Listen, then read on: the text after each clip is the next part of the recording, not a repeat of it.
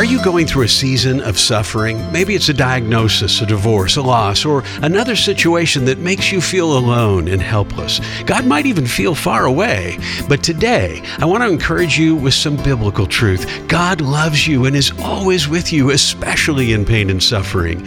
In Isaiah 43, verses 2 and 3, God speaks through his prophet and says, When you go through deep waters, I will be with you. When you go through the fire of oppression, you will not be burned up, for I am your Lord, your God, the Holy One of Israel, your Savior.